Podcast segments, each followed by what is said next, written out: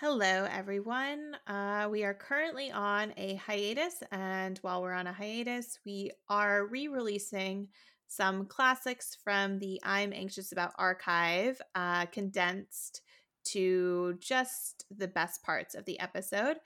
And we hope that you enjoy this re release from one of our favorite episodes from the library. We hope Chris and Allison from the past treat you well. Welcome to I'm Anxious About, a podcast where two friends commiserate about our respective anxieties on a new topic each week. I'm Christopher Mitchell. And I'm Allison Green, and today we are anxious about procrastination.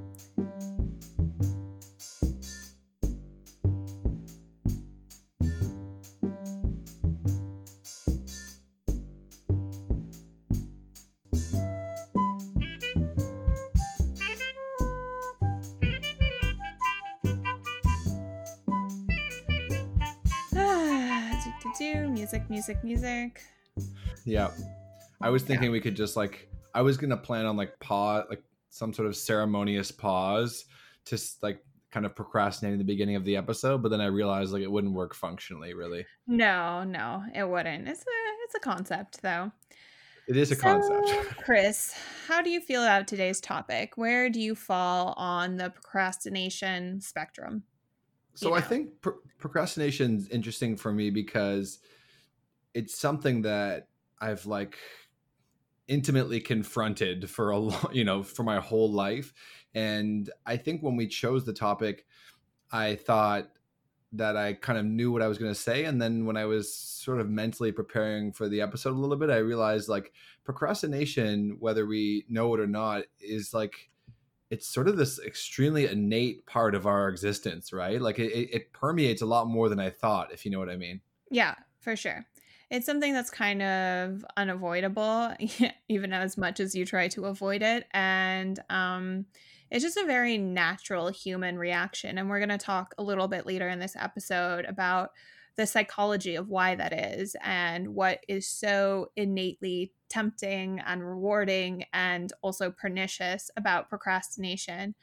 Um, for me procrastination is one of my biggest struggles in life um, having a combination of anxiety and depression, I can really get in these procrastination ruts where moving out of it feels pretty impossible.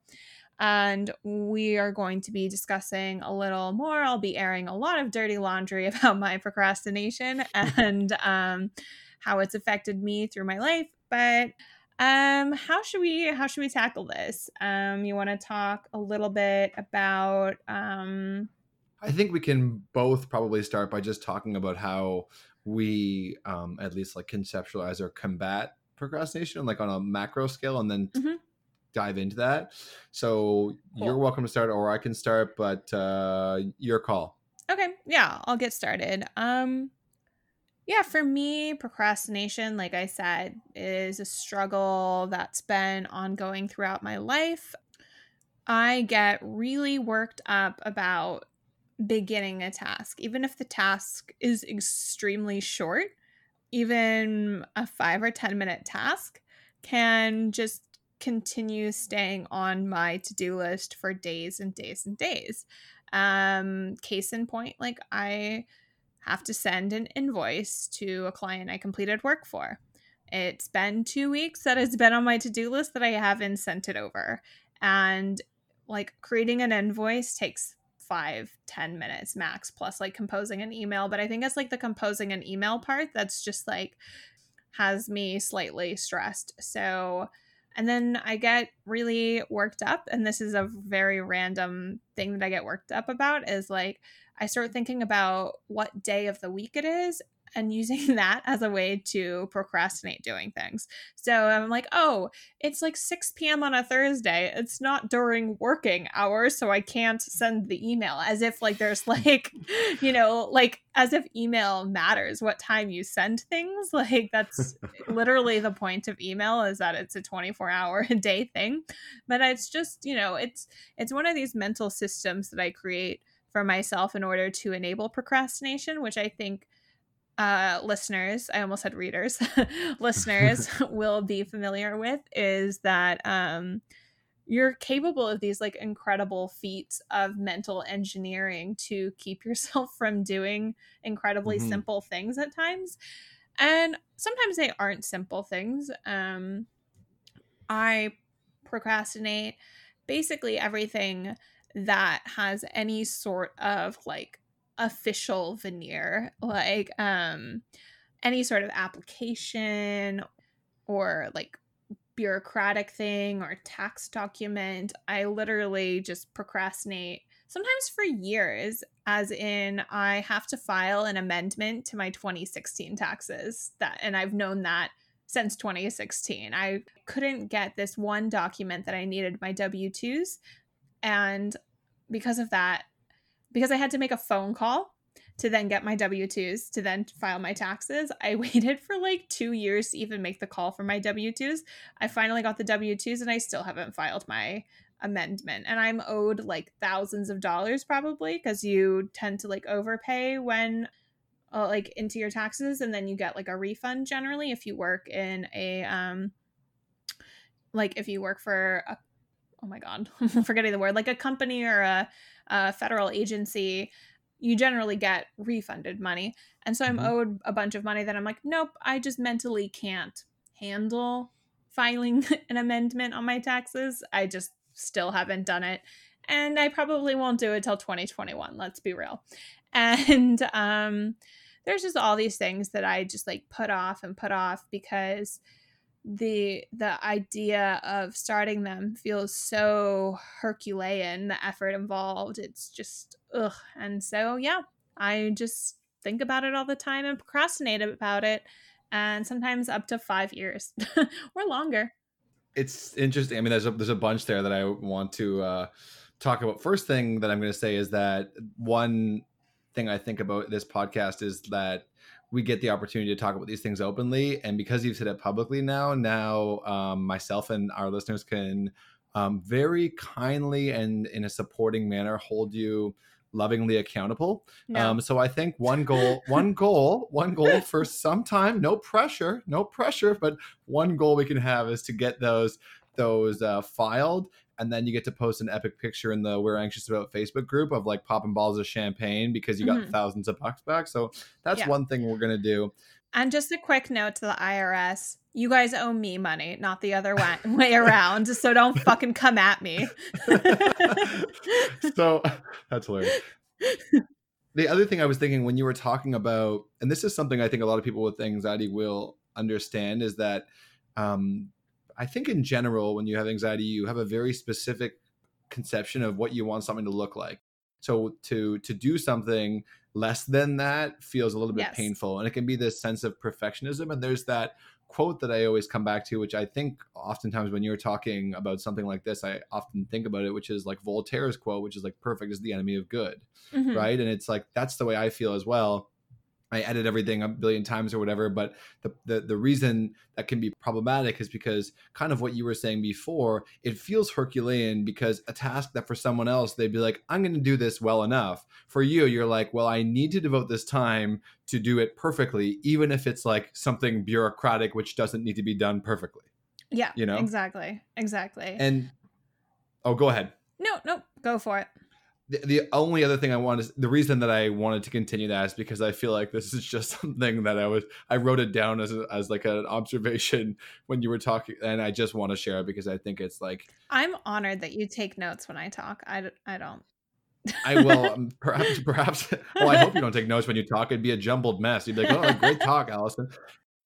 When you were talking about the notion of like we create these we've talked a lot about like how anxiety can be difficult because you create these elaborate narratives right in your in your head. It just occurred to me that what that's really like and this is like this is where the travel uh i don't want to say loser but like the travel obsessed part of me and the like um metaphor and like uh, all of these things collide. i knew a metaphor was coming. Of I course yes I mean, it was inevitable, right? So what I was thinking about was the the the scaffolding we create in our mind, like to to justify these things. It reminds me a lot of the the buildings of, of North Korea, which are like they're built up. There's light shining all over them. They look hyper impressive, but they're empty on the inside, you know? Mhm. Yeah. But you, but you, the building looks so large and imposing. You're like, I don't know. I mean, that does look impressive, but of course, it's the same thing with anxiety. Like that's you build those large buildings, but you can topple them over with a, you know, with a good push. And I think that's that's kind of the job of with anxiety is like we can we can look objectively and realize that a lot of those things that we create in our mind, uh, there's no interior. You know, there's no floors in the building. It's all empty. Oh yeah, uh, but it doesn't make them feel any less haunted or imposing for sure. Like it's No, especially with the It's North Korean example because Yeah. that's a, an intense place. yeah, yeah. Um, I just really struggle to. I, I, I guess I just I struggle to move past the cognitive dissonance phase where I both accept that something is problematic and actually get the resolve to do something about it. I just kind of continue in the space where I know what I'm doing um, is not good for me, but I can't pull myself out of the rut and move forward and start making changes. I'm still sort of in that sort of that valley where now can I use a metaphor please? I'm kind of um I'm Um, almost I grant you this metaphor, please. um, it's almost like when you have a car that's stuck in the mud and you kind of you can't quite get the traction to get yourself out of the mud and so you just keep spinning out your wheels. That's sort of Mm. how I feel with procrastination and then I'm just making a fucking mess everywhere and I'm still stuck in the mud. and you're more Um, stuck in the mud, really, yeah. because you were trying hard to get out, right? exactly. And then, can I extend the metaphor? Oh, please. We're just going to have a 50 minute long metaphor. Enjoy, guys. Yes, please enjoy. I hope you're sipping on your, you know, delightful mint julep and enjoying. Um, I don't know You why I might want to add julep. another shot to your mint julep. yeah, I was gonna say du- we're going with double mint juleps today. Um, I, to extend the metaphor, the problem is that we spin our wheels endlessly, and we get so stubborn that we continue to hit the acceleration. All we need to do is call for help and have someone pull us out, but we're too proud to even do that and be like, um, "Hey, I know you have a truck, and I'm horribly stuck in the mud," because you're too scared to even admit that you're stuck in the mud. Yeah. you know. Yeah. I can't further this metaphor, so let's move on. Okay, well then I'm gonna I'm gonna I'm gonna take it uh take it back and we'll see if I can spin some more metaphors into this. I was gonna say from my perspective run it into the ground, Chris. Okay, I will. I will, which actually kind of fits in with what I was gonna say. But I um I have a tendency as um as has been talked about a few times on this show of just really I, I'm not great at uh if I have an off button, I haven't found it yet. And so for me it can be a problem because I just I mean procrastination, I don't even really know what it looks like for me because I'm always kind of going. What I've realized is that I don't really procrastinate too much when it, co- especially when it comes to work stuff. I mean, I, I Bree has already told me that I have to mention that I'm, I procrastinate with house stuff and all that kind of stuff. Mhm. So that uh, we'll we'll have to mention that. I guess I have now, so that's one check mark um, positive. But I don't really procrastinate too much with work stuff, and it's largely because of my anxiety around failure.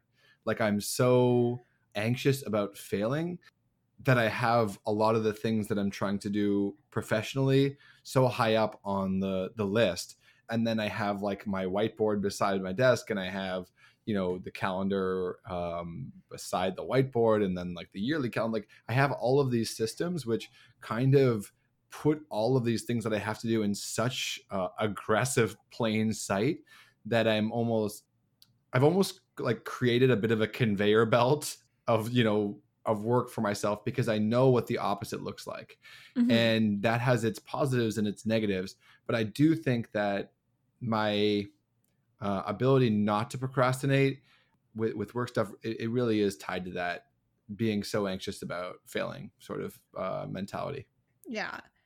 I think I have an anxiety about failing as well, but it manifests totally differently in that I get anxious about failing, so I don't even start, you know? And I get anxious about getting stuck in the middle of a task and having mustered up the energy to start it and then leaving it half finished. I don't like to finish something halfway. Like I need to do mm-hmm. it all at once, pretty much. And because I feel like let's start with the car metaphor again. It's like once you got it, once you got it running, you know, you can keep momentum without a certain amount without needing to hit the gas as long as you're still moving, you know, but if I stop in the middle of it, it's like I run out of gas. And then it's harder for me to start it up a second time. So it's like I get this idea in my head that I just need to tackle the whole thing in one, like one shot swoop. sort of thing. Yeah, exactly. And part of that is backed up by past experience, and part of that is completely fabricated because I'm looking for the perfect magical conditions where this task that has been haunting me for months and months and months can finally be tackled. You know what I mean? And yeah. it is a bit of a perfectionist kind of fantasy in a way that, like, there is this one perfect way to do it that is going to happen on one perfect day and you're just going to get it done. So all the other days you're just waiting for that day. You know what I mean? I wonder if a lot of people would really resonate with what you're saying because I know just from like we obviously talk all the time now because we're hosting this and we have a lot of like I think we have a fair amount of dialogue in between our episodes um, because we just don't talk to each other enough apparently. But I think that um, it's interesting to me because something that I have kind of picked up is like you're either insanely productive and yes. you're like and you're like message me and you're like i just tackled like five days worth of work in mm-hmm. the most egregious caffeinated 24 hour period of my yes. life um, or you're like i am beyond lethargic and i'm like too lazy to take a sip of water right now and it's like and yep. so it's this like there's no balance and it I guarantee it's something that a lot of people can resonate with. And I really struggle with balance myself, just in different ways. And I'm sure that's, I mean, I'm I'm sure that's something you can speak to a little bit more. Yeah, for sure. It's like it's interesting because it's it's kind of two two things, and I guess they're a bit related in a way. But I think that sort of cycle, the push and pull of lethargy and productivity, is definitely a symptom of like, or not a symptom necessarily, but a result of depression. And with depression, you have days that are so bad, and then you have days that are either okay or at least better than bad. And so, if you have depression, you get really used to forcing yourself to do as much as humanly possible on those days that aren't as bad because those are the only days that you really have that window. And so you kind of have to force yourself to work within those windows or you can't do anything at all. And so it's that, but I also sort of have this layer of sort of some sort of like chronic pain and fatigue health issues, like not as severe as other people, but and that's actually really common with depression to have physical pain or fatigue elements as well. There's a, a big physical element to a lot of mental illness. And so I'm also having to work within sort of my own physicality and my own physical limits and where the intersection of like my psychology, my motivation, my energy levels, my physical well being all kind of intersect. I really have to cram so much into those magical hours where things don't feel as bad. and mm-hmm. I think a lot of people who have, um, you know, any sort of mental illness doesn't necessarily have to be depression, but like where you have these real highs and lows, you get really used to making the most out of the days that are better because the rest mm-hmm. of the mm-hmm. the time is just sort of lost time and you get kind of used to that if you have depression is having these periods of just lost time that i think would drive you chris absolutely insane oh but oh i'm very used to having two or three days out of a week be completely useless and that's just sort of my baseline. like yeah. the idea to me now that I'm, you know, self-employed of actually working on a consistent schedule is completely impossible to me. And mm-hmm. it was only possible for me to do that in the past by like my sense of nagging guilt if I didn't perform for, you know, um, you know, my students and my colleagues and stuff. But as a self employed, self motivated individual with depression, anxiety, oh my God, it's just, I can't ever make a schedule. It's just like I truly just wake up and see how my brain and my body feel that day. And then I structure my day around that. And that's Mhm. why, you know, your method of like, you know, making your to do list the night before, like that just doesn't work for me. Like when I've tried to do things like that, like plan for the next day the night before, I just can't anticipate how I'm going to feel when I wake up. And um I think a lot of people probably can relate to that that it's really hard to plan for where you're going to be at the next day. So for me, I just kind of have to play as it goes, but then that means that when I have that sort of like that clouds parting moment of sunshine, um it's like nose to the grindstone. Is that the phrase? Like I don't know. That's a very weird phrase if that's the phrase, but I just really have to let's say pedal to the metal to keep the car the car stuff going. We'll, Um, the, we'll just keep the car stuff going for as long as possible. Keep and keep the noses not being ground cuz that's a weird one. I don't is that is that a phrase? I don't. I know there is a phrase related to that, um, but I'm not sure. Um, I'm going to go ahead and take the wheel for Go a for it. second. Ah, wheel? Did you Love see? it. Yeah, you saw that. Yeah, I was. It's just fascinating to me to to hear kind of how we differ on this kind of stuff because for me, like writing the list the night before, um, for me, like the worst feeling for me is to wake up in the morning and not know what success looks like that day because I spent years where it was a bit of a guessing game for me and and actually having that direction like I kind of I think particularly people with ADHD and anxiety there is this sense in which you're kind of like a sailboat you know and uh and whichever way the wind is going you're going to be pushed in that direction and that can be good wind or bad wind you know?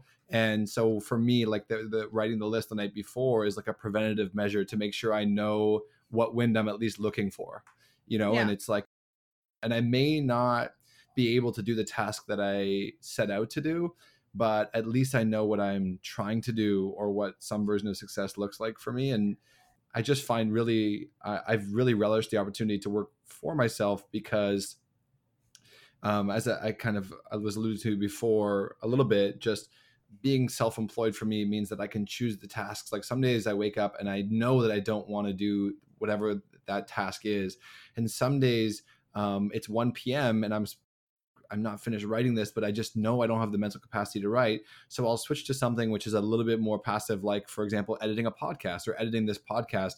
I know that I have enough capabilities to do that, and so I appreciate the opportunity to try and make sure that the tasks fit my mindset. Yes. And I think you're doing that too Oh, for but sure. it's just look it just looks really it just looks different because we have different ways to um to approach things and the and the whole burnout thing for me like i am like you know for me it's like i'm like three months don't stop and then like three days of like how did this happen you know and like and it happens over and over again and i'm, I'm getting better with it but you know burnouts is a real thing i mean we can we can do Mhm. another episode about burnout sometime Oh, yeah. anyways i'll let you uh, i'll let you respond to some of that because i'm sure you'll have uh, something to say yeah so for me i don't get now that i'm f- like you know physically stuck in one place um i don't really get burnout so much because a lot of my burnout has to do with like taking in unfamiliar environments um which is you know one of the great joys but also one of the great struggles of traveling um if you're anxious is a lot of stimuli can be overwhelming at times. And so, even if you're not having anxiety in the moment as you're traveling, I think the unfamiliarity and the uprootedness of constantly absorbing all this new information and new stimuli and new, you know, words, new signs, new ideas, new roads, just new everything. I get super burned out when I'm traveling. So for me, this pause of being sort of forced to stop traveling and have to just focus on myself and focus on my work for my burnout it's actually been quite good um, because I, I have those days where i take those breaks but it's also been a little bit bad for my procrastination tendencies as well because when all days look the same there's no sense of urgency to do anything Hmm. you know so it's like oh well tomorrow's exactly the same as today so there's really no reason for me to clean the house today i'll just continue living in filth like a fucking raccoon and just and just yeah just like party in my fucking trash except i'm not partying because i'm tired. And also still not drinking. I haven't had a drink in about two months chris and i want five check marks for that because it's very hard for me to stop drinking and i have not had a drink in two months I have. Uh, I actually just gave you five check marks on my list, um, oh. which is yeah, pretty exciting. And yeah. I have one of those stickers with the oversized emojis and the big mouth that's just like success. So you'll be very thrilled. oh yay! Yeah. So that's been something that's been um, actually really nice for me in quarantine. Is it was a tough couple of like first couple of weeks, but now it's like not part of my habit set anymore. And I just feel a lot healthier and I get less headaches, um, though clearly not enough less headaches.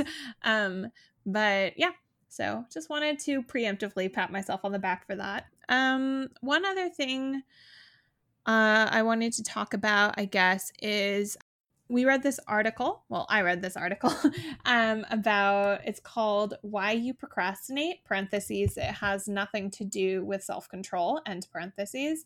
Um, it's on the New York Times. We'll link it in the episode description. And it talks about quite a few things that I thought were really interesting and things that I had never really conceptualized before. But one thing that I wanted to talk about that it brought up was the idea put forth by um, Dr. Piers Steel that um, procrastination is a form of self harm. And I don't want to make it seem like we're taking self harm, you know, lightly. I know there are people who, you know, struggle a lot more with maybe physical self harm or other forms of self harm. Um, but I do think it's actually a useful framework to to keep in mind because it's actually a pretty accurate description. It's like a form of psychological self-harm because you keep doing something that makes you feel like shit. And you know it makes you feel like shit, and the knowing is actually what makes it the most pernicious because it it it brings on a sense of guilt that you're doing something that you know is bad for you. It's like you know, continuing to smoke cigarettes or continuing to drink when you know you have a problem with it and want to stop. So you get sort of this guilt and beating yourself up cycle that is ultimately more harmful than the procrastination itself. So I just sort of wanted to talk about that a little bit and um, how I think that that's an element of procrastination that we often forget about is we think about the event that's being put off and we don't think about the mental toll. And that's why we we're bringing this this to an episode um, is that that's why we're anxious about procrastinations. We're anxious about the the feelings of guilt the feelings of of just anger with yourself for not being able to do the things in a timely fashion that's what provokes the anxiety is not so much the actual mm-hmm. action not being done because the action not being done is ultimately relatively neutral what's not neutral is how you feel about it and so that's really where the like the difficulty of procrastination comes in and the sort of self-fulfilling cyclical prophecy self-fulfilling prophecy or cyclical nature of it kind of comes in? I was just going to hop in and say I, I, think that it's just a fascinating way to to look at it. And i think that one thing that you mentioned which should be highlighted for sure is just that notion of that it's it's not exactly it's definitely not the event itself. And this is like classic stoicism by the way. Um, i love um, stoicism yeah right on. Uh, like and just to be like get stoic nerd on you like when you were talking about um what you know previously about travel i was thinking about the seneca quote which is like travel and what is it? Travel and change of place impart new vigor to the mind. Anyways um i like your anyways, seneca voice. Thank you. I, I haven't practicing... done any new voice impressions for a while so is this are you trying to steal my my future jobs being a voice I'm actor. just saying I'm just saying that you need to think about when you're dropping quotes like I just did how you're going to approach that because mm-hmm. I was practicing that Seneca in the mirror for you know days so so I was I, I was prepared what I was going to get at was the that I think what can be difficult with procrastination, particularly as it relates to anxiety, is that you can have this situation where you have one task which is kind of eating at your soul a little bit, right? And like providing this shame. And the example, of course, would be the classic example you talked about where there's something that you've been putting off since 2016, which would be immediately beneficial to you. It's not to say that you haven't thought about that every single day. You have, but it just you haven't gotten to it yet. But the the real thing is that in in our minds, I think we look at a task like that and we think, okay, well, when I get that done, like that, um, that shame is going to be removed. But but in actuality, what happens a lot of the time with procrastination and anxiety, and, and I think in ADHD, at least I can speak to to some extent, is that we don't actually absolve ourselves of that shame. We just assign it to a new task that should have been done. And I think that's what we need to be weary of is like, is that um, there's this tendency we have to just just making sure that that what we'll call the like the the shame the shame flame you know keeping that alive you know and yeah. just like keeping keeping it lit and i think it largely has nothing to do with the task being done or not. It's just that you're so used to having like i think about the um you know the eternal flame which is outside of the parliament buildings in ottawa in canada um, but like you know there's every there's a lot of those around the world they're just like they're lit forever or whatever i feel like that's what people with anxiety do yeah. you know they keep the the uh, and can we make sure that we coin this phrase and talk about the shame flame a lot because yeah. i feel like that T-shirts? was accidentally pretty good T- oh def- definitely there's t-shirt potential because we can really bring in the flame design an emoji. Um, yeah. Ryan's actually pretty good in the graphic design, so Ooh, we might have nice. to hit Mr. Ryan Patel up, and he would love to do a shirt on the shame flame. um, yeah. Anyways, those are all. I think I'd love to hear what you whether you think that's true as far as like, is it task related or is that like a place we hold, like a seat that we hold at the table, seemingly endlessly? I think it's both. I think it's a lot of it is we need something to kind of flagellate ourselves for you know like what's mm-hmm. our what's our failing of the day you yes. know and we aren't so creative to keep coming up with other new things that we are flagellating ourselves for so we just keep returning to the same task and if we put it off indefinitely we can just keep whipping ourselves for not doing it you yeah. know what i mean like you need something to burn with the shame flame. Like even like even if there's nothing on top of the fire at that moment, you're just like yeah. I, I like you're like I smell burning, but like I don't know what it is, and you're like, let me add something to the fire. yeah, exactly. And uh, I just feel like you kind of just need like your your you're failing du jour. You know what I mean? And it's like, oh, okay, well. I love that. You're failing du jour. On today's menu, we have yeah. your uh, your inability to floss, you horrible piece of human garbage. Yeah. yeah. so I think that is it. But I also think the task itself does, you know, create a situation for us as well that you know it, it is a real thing it's not 100% in your head so mm-hmm. i think it, it is both but mostly you're so used to having something that you're kind of just beating yourself up for i think people with anxiety are incredibly hard on themselves and mm-hmm. so um, you're just you replay things a lot i think you kind of yeah. just are just rewinding like your worst moments and are just like constantly recording them like uh, like or repeating them i'm just thinking about you know all the times where i think about something i said that admittedly was stupid or you know not thoughtful or hurtful but like mm-hmm. from almost 12 years ago yeah, like exactly. you know like and it's like okay like where's the where's the humility towards yourself you know where's the ability to like extend yourself a little bit of grace you do mm-hmm. that for other people but you don't do that for yourself, for yourself.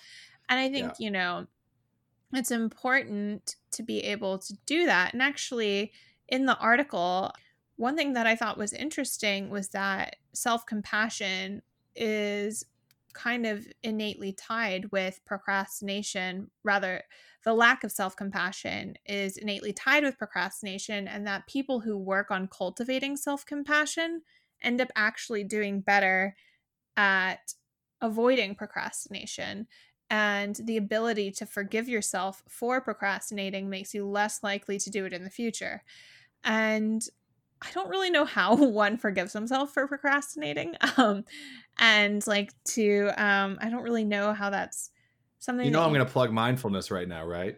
Like, like you know you know that's coming know. like if you, you're talking about self-compassion and awareness and also you know like you're talking about anxiety and living in the past and living like if we're not careful we just live in the past or the future and we don't live in the present yeah how do you live in the present mindfulness and that's and and this is not one of these things where like i don't want people to like listen to that and be like, "Oh God, Chris is talking about mindfulness again." Let's roll I know. I kind of want like to punch you right now, but it's Just simple. Like but a mild is, punch. But it is. Yeah, I'll take a mild punch because I'm willing to take punches for my listeners. Okay, but um, it's the exact same thing that I talked to you about before, probably like off and off and on the mic, which is like it doesn't have to be um, this thing where it's like, okay, so you're going to go into a room, light scented candles for three hours, and come out a new person. It's like it's honestly can be as simple as like yeah you download an app like calm or 10% or whatever and you try to meditate for a couple minutes in the morning maybe or i tried guided like i find meditation without guidance difficult sometimes so i'll do like a quick guided meditation on something i'm interested in it can also be like mindfulness is also this simple like the most simple practice that i implement with mindfulness is when i feel overwhelmed i pause and take three deep breaths in out in out in out it seems like something which would have no real effect but for someone like myself who like put it this way like you know those toys that you wind up and they just like go ballistic and go in circles yeah. that's me so like when I'm wound up and I'm like, I think I'm tired of walking in circles, like and like stomping all around. Like the three deep breaths is how I turn that that wind up off. And I think try, you know, I don't want to be too prescriptive here, but like for people who feel that maybe like I do a little bit, like try and when you're like spiraling a bit, like literally pause and take three deep breaths. Like the effect is palpable. It, it's real. Like I'm not saying you're gonna like you're gonna be in the middle of some um, like relationship altering argument and you take three deep breaths and you're like i think i love you again janet. Like it's not that you know what i mean? It's it's more just like you can at least get some perspective on the situation and put a comma in a sentence that's being written in all caps. Yeah. I like that. Um yeah i try, but it's very. We all difficult. try. Like I'm, I'm still a fail. I'm still a failure with it. Like uh, I shouldn't say that because that's totally antithetical to what I'm trying to promote. but I, I still, I should put it this way. I am so at the beginning. Like if I'm looking at like my journey into mindfulness, I've walked about ten feet, and I'm trying to get a couple hundred kilometers you know like yeah but at least i'm on the path and that feels like something like i'm fine going turtle slow on this path um, because I know that there's I have so much learning to do, but I'm reading a lot about it and I'm trying to understand a lot about it, and it is having a tangible positive effect because like I used to have almost no ability to objectively look at what the situation and figure out what I needed. I would just spiral until I could justify feeling that way or drink a couple extra beers or whatever it was like to numb the emotion um, as opposed to address the emotion. And yeah. it feels like an important difference. Yeah, I just like my brain just like froze up because I just had a very like Buddha esque moment where I'm like, and that is why it is called practicing meditation because it is yes. something you practice, not perfect. Oh, do you like my Buddha it. voice? I did, I did, I did. He's somehow he's somehow like like a touch Elizabethan or something. Maybe not Elizabethan. Yeah, I don't like, know why because like yeah, like that Hello. he probably didn't I, at all speak like that. Like, yeah. like, have but, you like, heard of the lotus flower? Yeah, that was basically like a human water fountain. and now Allison will perform the Buddha. Um, but yeah, oh, um, oh, but yeah, I think, yeah. So I do struggle though with with like living in the present tense. It's a very uncomfortable place to be at times. And I think I for a lot of people with anxiety, they will understand that, you know, like I'm like fidgeting right now in the present moment. And um it's just something it's just you get really used to thinking about the past or the future and it's really Mhm. difficult to just be in what is especially if being in what is is what's uncomfortable you know Mhm. like when you're having a panic attack you don't really want to be in that moment you know Can I That double down on the present right now? I'm Yeah. really, but Yeah. but you could give also me another that- slice of present Yeah, yeah, I'd love some more present right now. But you could also argue that the panic attack you're having in the present is largely because you spend so much time revving up the past. You know, at least Yeah, for me, or the future yeah um, yeah, and uh, and this is why it's so interesting. Like, I know I don't see myself the way other people see me. You know, like I'm ridiculously hard on myself, and so I find praise. I almost feel like when I get praise, I have to like remind myself that it's genuine and people aren't just trying to make me feel good, you know, because I'm incomplete. Like it's just like um I know objectively that I'm doing some things well, you know, and that I, Mhm. I have some skills and things like that. But it's hard it's hard for me to focus on, you know, what I'm doing well right now when I have so many I have like a, like a greatest hits in my mind of the failures of my Oh, yeah. past, you know. Yep. I have like my like self-flagellation reel that I just like wind up Exactly. like let's watch this movie for the 500th time. It's like a little kid who's obsessed with that one fucking movie and just Exactly. like winds it up like over and over again like okay, let's relive this moment, this moment, this moment and this moment where you fucking sucked. exactly yeah and like and it's like little things too like i'm trying to be like i want to be a good son to my parents and stuff like that but i'll focus on something i did in my teenage years where i'm like well that wasn't being a very good son chris was it you know and Yeah. but at the same time too i want to make sure that the you know the the love i share with my family and friends and my parents and all that kind of stuff right now comes from a place of like not trying to make up for lost time but try to make the most of this time you know so like yeah. that's something I have to be cognizant of. And and if there's anything I'm going to look at for the future, it's not like I'm not this or I'm not that. It's more thinking about like, well, I need to be this person today or try to be this person today because that will mean that tomorrow, you know, that I'm a caring son or brother or husband or whatever. But realistically, like if if we want to break down that for me at least, when I'm trying to not panic about tomorrow and yesterday, I, I just try to be cognizant of like the fact that uh, I will just do the best I can today, and that's all I can do. And that doesn't mean that I don't regularly go back to the past and present. Like you know, I think you'll probably understand exactly what I mean here. Like sometimes you're doing something totally unrelated, and like a like a, a painful memory from the past just like swoops into your brain and Yeah. hijacks you for a second. You're yeah, like, what totally. the hell is this? yeah. What the hell is this? I'm literally like, I don't need this. Yeah, you're almost like possessed by like a random thought ghost of the past, and you're just like, this is Yeah, irrelevant. Allison, it looks like you're doing pretty well right now. Can I just hijack you for a second? Yeah, Sincerely, your sec. brain. yeah. While we're talking um, a little bit about like past and present, I just wanted to speak about this one concept called um, present bias that I thought was really interesting. Um, this is also from the New York Times article, but um, our brains have a hardwired tendency to prioritize short term needs ahead of long term ones.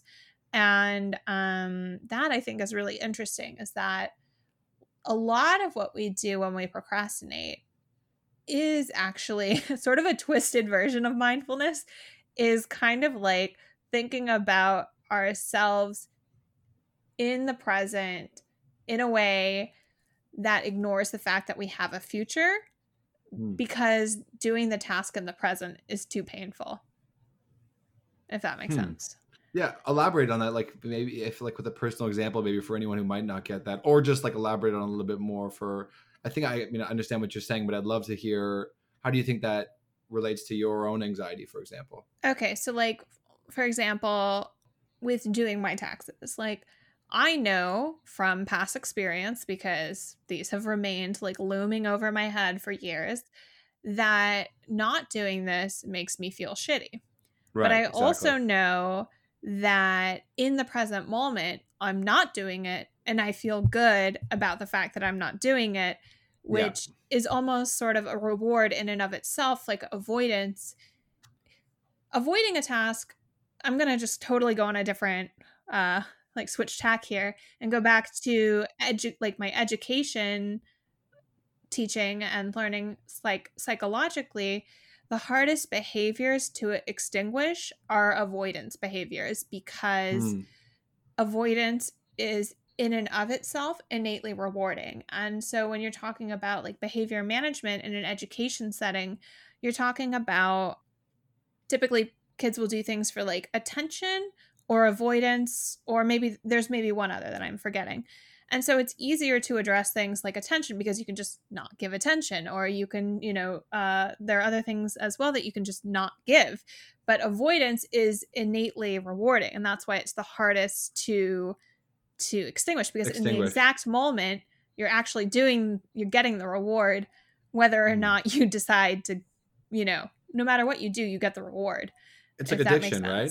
It is. Yeah, it a- is I'm very familiar with addiction because I've had lost friends in the past from it and so on and so forth. And and I think it's like there is this horrible addiction. I, I think there's a parallel in the sense that somebody they feel so bad about their addiction, but at the same time too, they're not ready to address it in that present moment and to prioritize the the amount of joy you'd feel in the present moment without thinking about the future or the past. Yeah. It's to indulge in drugs again and, and, and almost by prioritizing that behavior in the present moment you're almost throwing the finger to the past and the future and, and ignoring the implications if yeah. that makes sense yeah exactly and that is part of the present bias and um, i think it's actually a really apt comparison that you drew and so just to speak a little bit more about this concept and i'm quoting again from the new york times article here is on a neural level, we perceive our future selves more like strangers than as part of ourselves.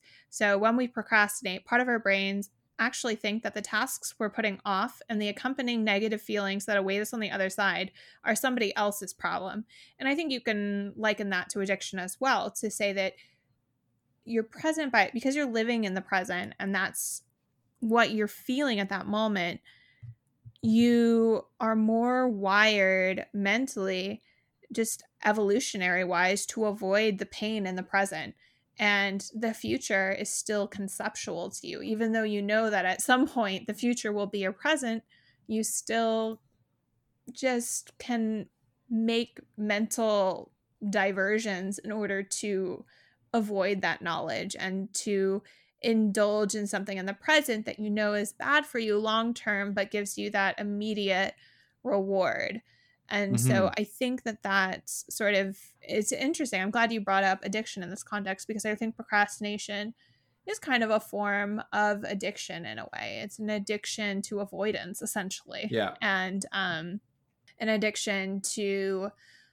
keeping yourself in a low place as well. I think there is something with addiction you know, speaking to uh, someone with um, like a lot of addiction in my family, is that addiction a lot of times comes from a place of feeling worthless or feeling like you're someone who doesn't deserve joy, kind yeah. of.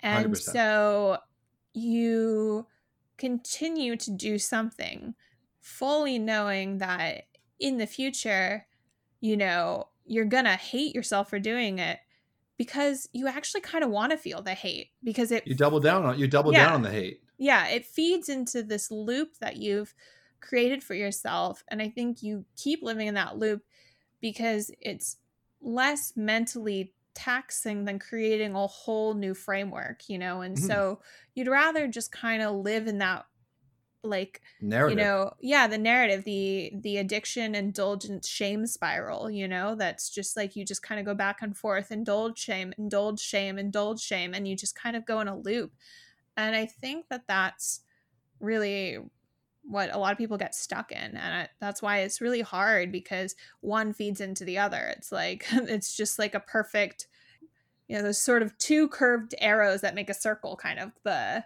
you know like di- i'm thinking in a uh, i'm trying to draw like a verbal diagram i don't think it worked but um, i think it worked i think yeah. i think people will get will definitely get it yeah exactly one feeds into the other so yeah for sure i think that's really fascinating and and it's it's a reminder to me of this old parable. I think I mentioned it before, like the old parable. There's a and there's a podcast that kind of draws upon this parable, but it's the old parable of the um the two wolves, right? And it says like uh, there's this like grandma who tells their grandson that like we all have a different wolf uh, inside of us. There's a there's a good wolf and there's a bad wolf, and the granddaughter or son says to grandma like, well, which which wolf lives in me? And she says the one you feed.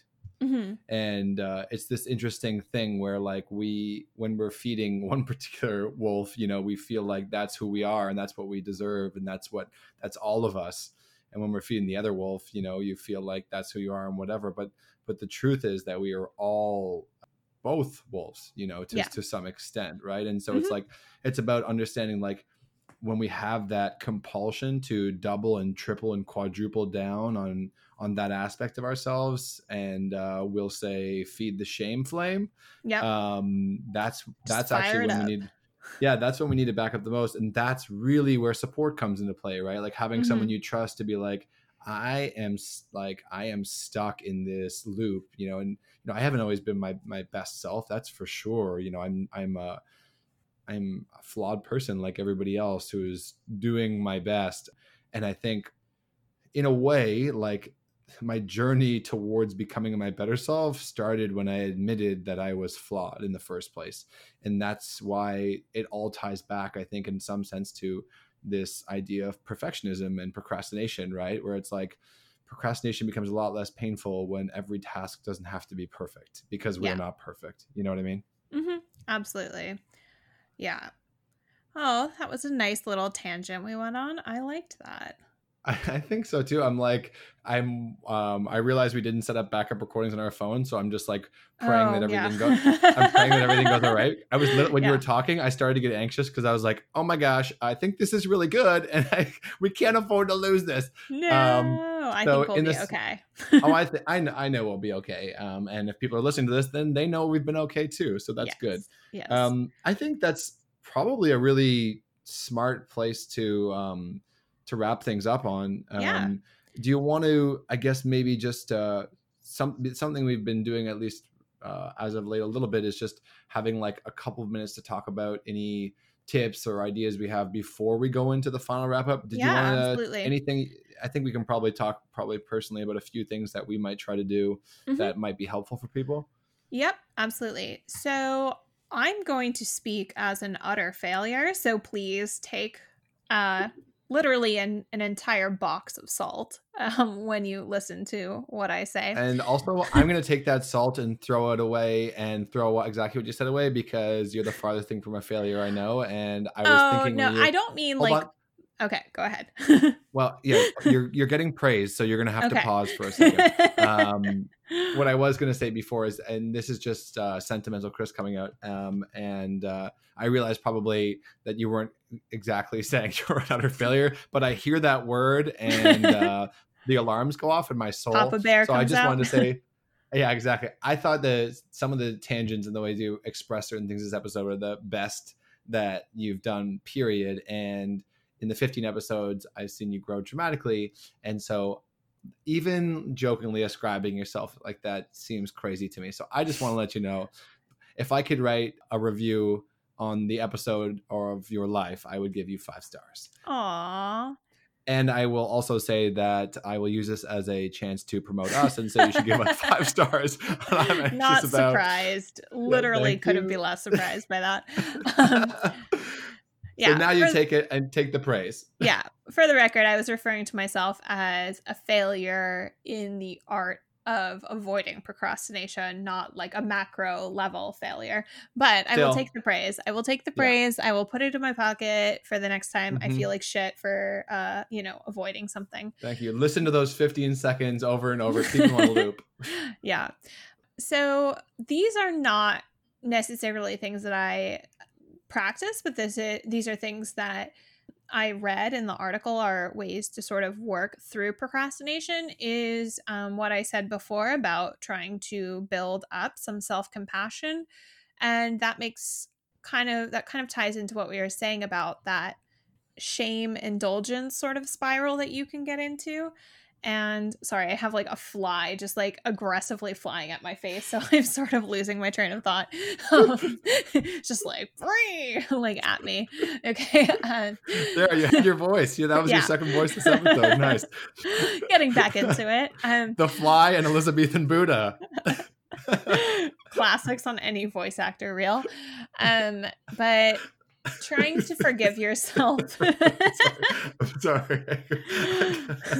okay, sorry. Go yeah. ahead. Trying oh, to um, forgive yourself can sort of short circuit the the mental loop that you get into with yourself because if you normally it, the shame spiral kind of works uh, the flame shame excuse me kind of works by you um you know you fuck up and then you get mad at yourself for fucking up so then you s- fuck up again because you're mad about fucking up or sad mm-hmm. or whatever. Yeah. And so instead, if you kind of short circuit that by not getting mad or upset when you mess up, theoretically, you can avoid that in the future because you didn't create the conditions for you to then get angry with yourself again. You know what I mean? So, mm-hmm. sort of, I guess, then Chris would prescribe mindfulness as the uh, antidote for for such mm-hmm. a thing.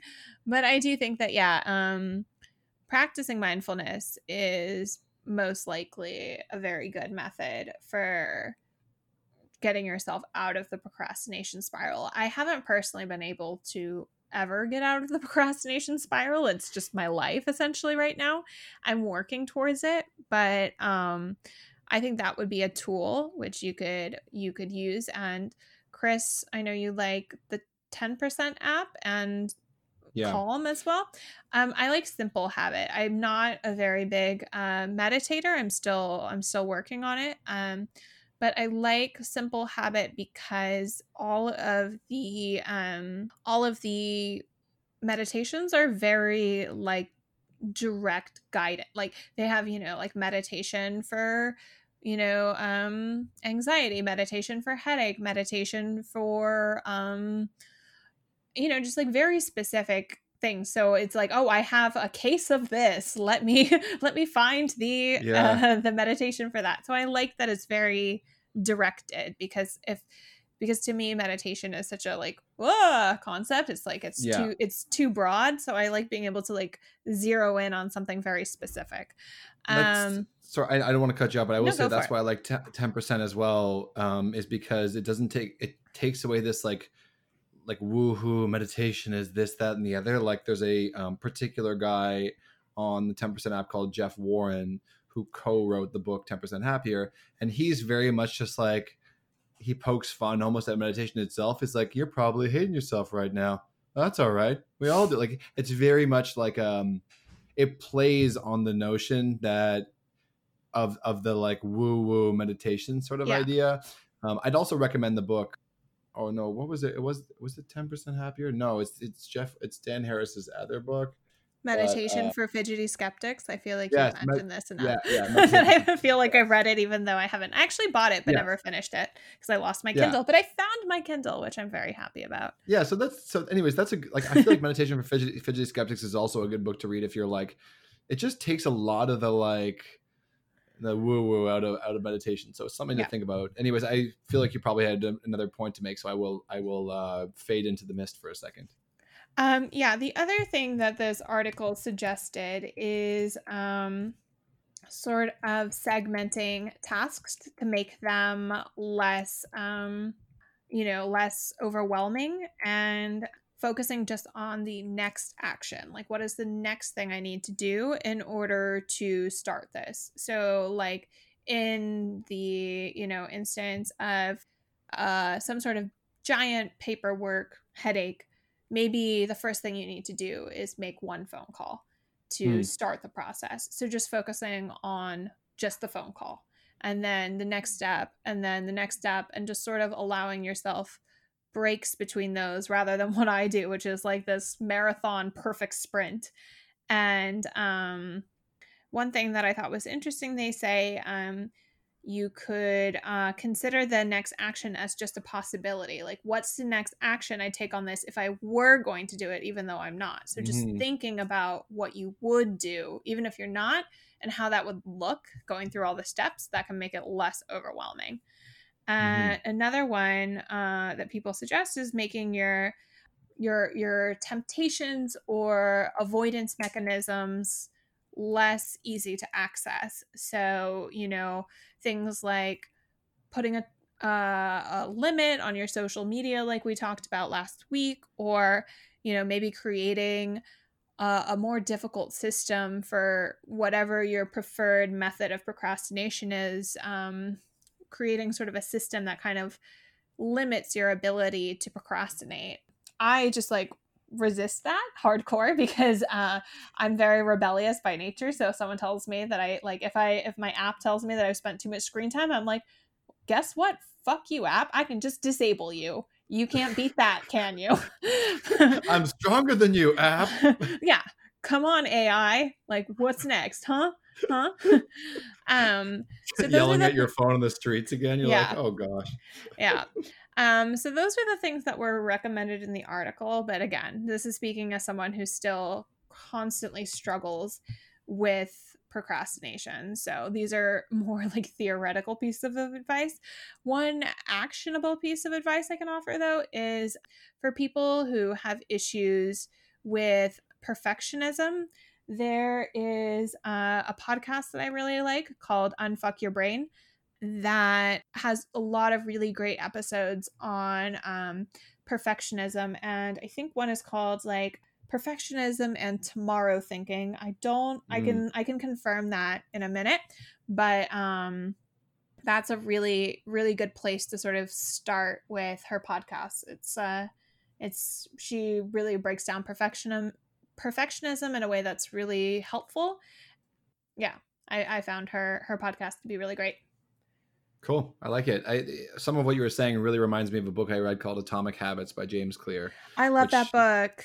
Yeah. So like the whole tenet is like tiny changes, remarkable results, right? And so yeah. what you were saying there from the article, this is a bit extreme in my opinion, but they were talking about like developing a gym habit, like literally start by going for five minutes and then leaving, like just build that habit of driving well, there after. Not work. even like the habit would be putting your shoes on. You yeah, know, that's how that was yeah. how we started, yeah. and you know, yeah, exactly, rolling out your yoga mat even if you don't touch it. Yeah, you know, which just, seemed a little ex- a little bit extreme to me, but I also understand like in his in his mind it was about like effectiveness of of creating that neural pathway you know in a sense like creating mm-hmm. opening that door and being the type of person who does do that right so yes i thought oh, it was fascinating I, I just Very wanted quotable. to correct myself quickly. The the episode title that I wanted to recommend of Unfuck Your Brain is uh, episode 90 Perfectionist Fantasies and Tomorrow Thinking. That's a really gotcha. good episode.